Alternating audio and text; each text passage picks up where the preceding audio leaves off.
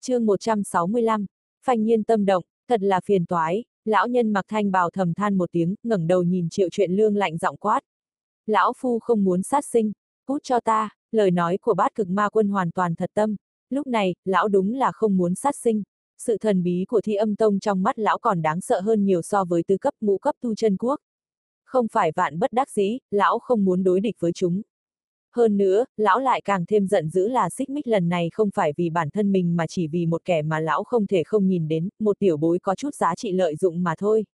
Triệu truyện lương nhìn chằm chằm vào lão nhân mặc thanh bào, đồng tử co lại. Vừa rồi, đối phương chỉ tùy ý vung tay lên đã có thể hóa giải công kích của mình khiến cho trong tâm hắn có chút kinh hãi.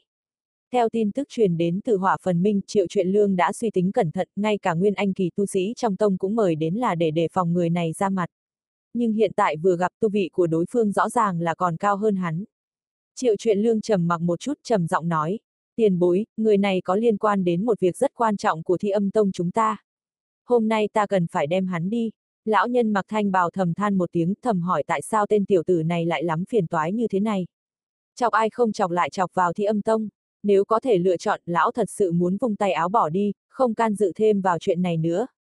Nhưng hiện tại lão đã không còn lựa chọn nào khác đắc tội thì âm tông cũng đáng nếu như có thể đạt được mục đích sau khi tiến vào nơi đó. Hơn nữa từ biểu hiện của tên tiểu tử Mã Lương chắc chắn hắn thừa biết rằng mình cũng phải xuất thủ. Nghĩ đến đây, tuy đáy lòng vẫn còn hận ý, nhưng lão cũng có chút tán thưởng. Nói đến tâm tính của hắn và những người tu ma khác có sự khác biệt rất lớn. Phương pháp hành sự của Vương Lâm cũng rất hợp ý với bát cực ma quân. Nếu đổi lại là lão chắc chắn lão cũng làm như thế. Sau khi nghe câu nói của triệu truyện lương, bát cực ma quân nhíu mày, liếc nhìn Vương Lâm một cái, rồi quát. Tại sao ngươi lại dính dáng tới thi âm tông? Vương Lâm liếc mắt nhìn khí thế hung hăng của đám đệ tử thi âm tông, bình thản nói. Không biết, ánh mắt của triệu truyện lương như điện, nhìn chằm chằm vào Vương Lâm, trầm giọng nói. Không biết sao, trên phần kim sơn mạch ngươi giết đệ tử của thi âm tông chúng ta mà dám bảo không biết sao. Vương Lâm ngước nhìn lên nói. Ta vẫn không biết, nói xong, hắn cũng không để ý tới đối phương cúi mặt xuống đất tiếp tục đả tọa thổ nạp.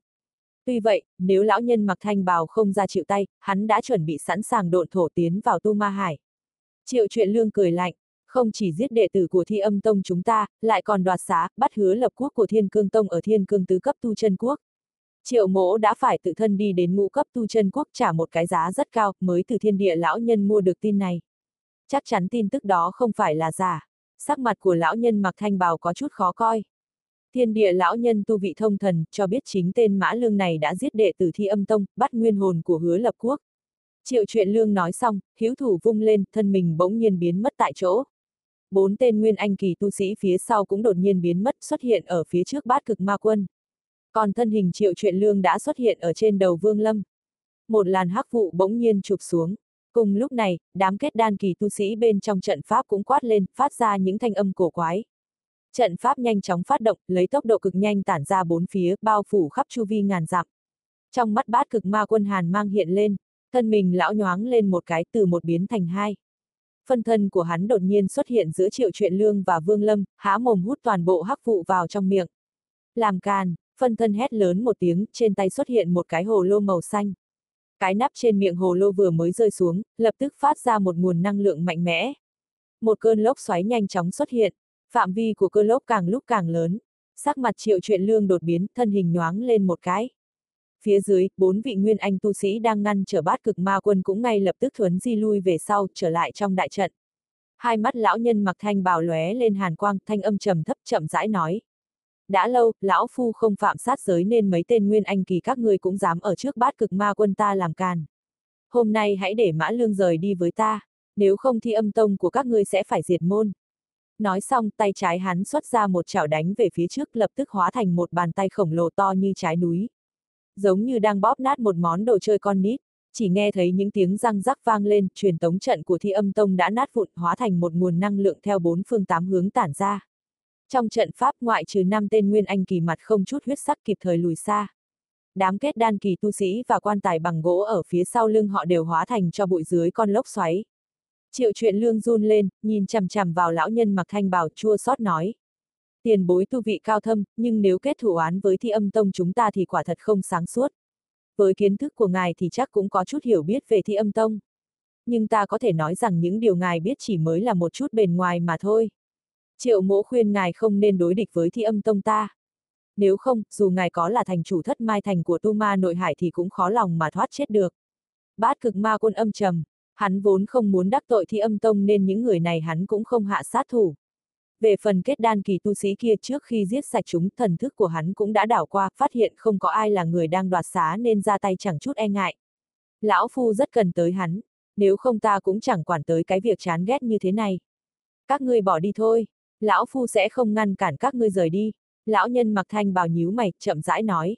Vương Lâm vẫn lạnh lùng khi thấy truyền tống trận bị bóp nát tuy thần sắc bất động nhưng trong lòng hắn không còn giữ được sự bình tĩnh. Tên bát cực ma quân này dễ dàng phá hủy hỏa phần minh hộ sơn đại trận, nay lại thoải mái phá nát truyền tống trận của thi âm tông. Vương Lâm thầm nhủ không biết tu vi của lão đã đạt đến cảnh giới nào rồi. Trong lòng hắn chợt nghĩ đến một đáp án khiến cho bản thân cũng cảm thấy hô hấp có chút khó khăn. Thật ra hắn đã sớm nghĩ đến đáp án đó, bởi khi bị đối phương truy kích ở Tu Ma Hải, sau đó lại gặp hết chuyện này đến chuyện khác đều đã minh chứng cho tu vi bí hiểm của lão. Hóa thần kỳ, tu vị của bát cực ma quân có thể đã đạt đến hóa thần kỳ, nếu không không thể dễ dàng làm được những việc đó một cách nhẹ nhàng như vậy. Khi nghe Triệu Chuyện Lương nhắc đến thất mai của Tu Ma Hải, Vương Lâm mới chú ý đến bảy đóa hoa mai trên quần áo lão. Triệu Chuyện Lương trầm mặc một chút, lạnh lùng nhìn hướng Vương Lâm chậm rãi nói. Mã Lương, thi âm tông còn hơn xa những gì ngươi tưởng tượng. Đắc tội với thi âm tông là sai lầm lớn nhất của đời ngươi. Nói xong thân mình hắn lóe lên biến mất tại chỗ. Bốn vị nguyên anh kỳ tu sĩ còn lại cũng lạnh lùng nhìn Vương Lâm một cái rồi tiêu thất. Vương Lâm trầm mặc, ngày đó nếu không phải do thi âm tông đệ tử ra tay trước lại sử dụng sát chiêu thì hắn cũng sẽ không giết đối phương. Hơn nữa nếu lúc đó để cho ma đầu chạy thoát thì có thể tạo nên một loạt phiền toái cho nên hắn mới quyết định giết chết không tha nhưng tu chân giới là nơi cá lớn nuốt cá bé thì âm tông lại là một siêu cấp tông phái. Nếu nó nói ngươi sai thì dù ngươi đúng, ngươi vẫn cứ sai. Vương Lâm hít một hơi thật sâu, hắn đã hành động rất cẩn thận thế mà vẫn không tránh khỏi vướng vào phiền toái. Mà hết thảy đều liên quan đến tu. Vì, nếu tu vị của hắn cũng như bát cực ma quân thì dù giết một người cũng không có quá lắm phiền hà. Lúc này, Vương Lâm đối với việc kết nguyên anh lại càng thêm quyết tâm. Vì bản thân mình, vì phải trở lại triệu quốc tìm đằng hóa nguyên, hắn nhất định phải kết nguyên anh thành công.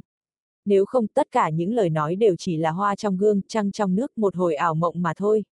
Bát cực ma quân nhìn về phía vương lâm, thanh âm âm trầm nói. Tiểu tử, lão phu đã giúp ngươi hai lần rồi đó. Lần trước có chút hiểu lầm cũng có thể bỏ qua, lần này tiến vào nơi đó, hy vọng ngươi sẽ không phải nghĩ quá nhiều tâm cơ. Bát cực ma quân cũng hiểu được tâm cơ của Vương Lâm qua vài ngày tiếp xúc. Hơn nữa trong quá trình đuổi theo trước đó, lão nhận thấy Vương Lâm rất có năng khiếu tu ma. Sự tình của thi âm tông lúc đó, hắn có thể nhanh chóng đưa ra quyết định chứng tỏ hắn là một kẻ to gan lớn mật tâm ngoan thủ lạt. Trong tu ma hải, đứng giữa vạn ma, vậy mà hắn dám truy sát trong cả trăm ngày, khiến tất cả nghe đến tên liền thất sắc kinh sợ. Như vậy có thể thấy được hắn là kẻ làm việc quyết đoán, không hề có chút tình cảm. Khi bị truy đuổi ra khỏi tu ma hải, không ngờ còn dám để lại phi kiếm mai phục làm cho một kẻ như lão cũng phải đổ máu điều này có thể thấy được sự can đảm hơn người của hắn. Nếu chỉ như thế thì cũng bình thường, nhưng hắn lại còn nhân cơ hội mà đạt được mục đích quan khán thần đạo thuật. Bằng đó việc cũng có thể thấy được tâm tư cẩn mật của hắn. Vừa rồi triệu chuyện lương toàn lực ra tay, hắn chỉ là một tên kết đan kỳ nho nhỏ không ngờ vẫn hoàn toàn bình tĩnh, không hề có chút hoảng hốt.